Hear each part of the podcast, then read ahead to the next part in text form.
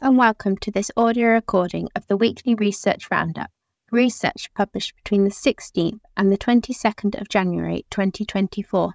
I'm Katrina Pears, the research correspondent for the ME Association.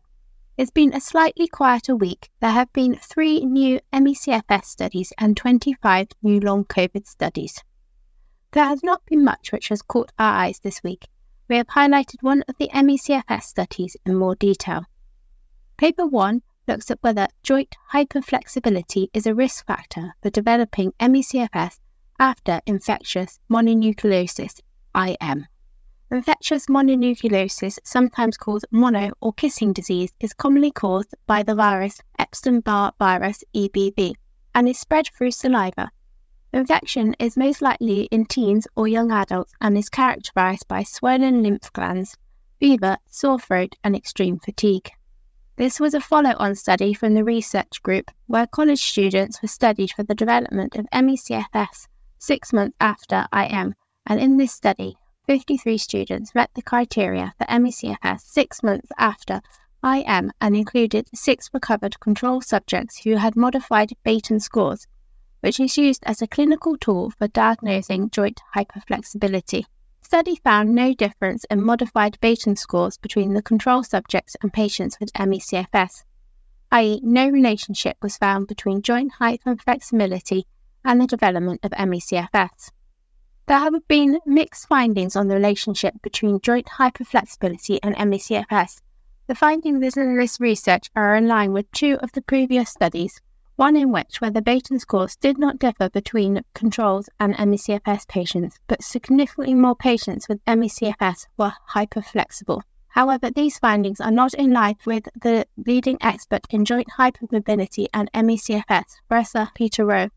The ME Association also has a medical matters section on hypermobility and Ehlers-Danlos syndrome, which can be found on our website.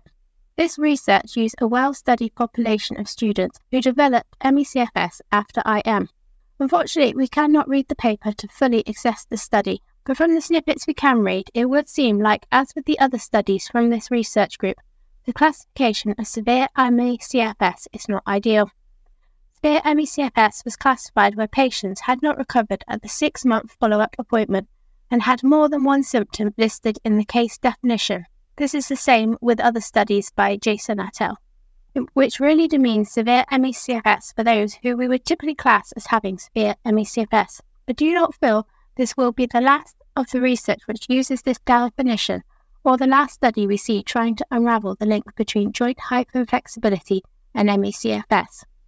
You may also be interested in reading this week paper 2, which is a review article on herpes virus infection Specifically, this review looks at linking the evidence of persistent endothelial cell infection and the implications for endothelial dysfunction, encompassing blood flow regulation, coagulation, and cognitive impairment, which are all symptoms consistent with both ME/CFS and long COVID.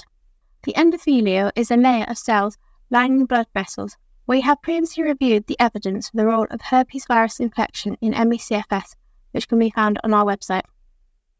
The long COVID reference section this week, you may also be interested in reading paper 7, which looks into the blood protein signature in long COVID.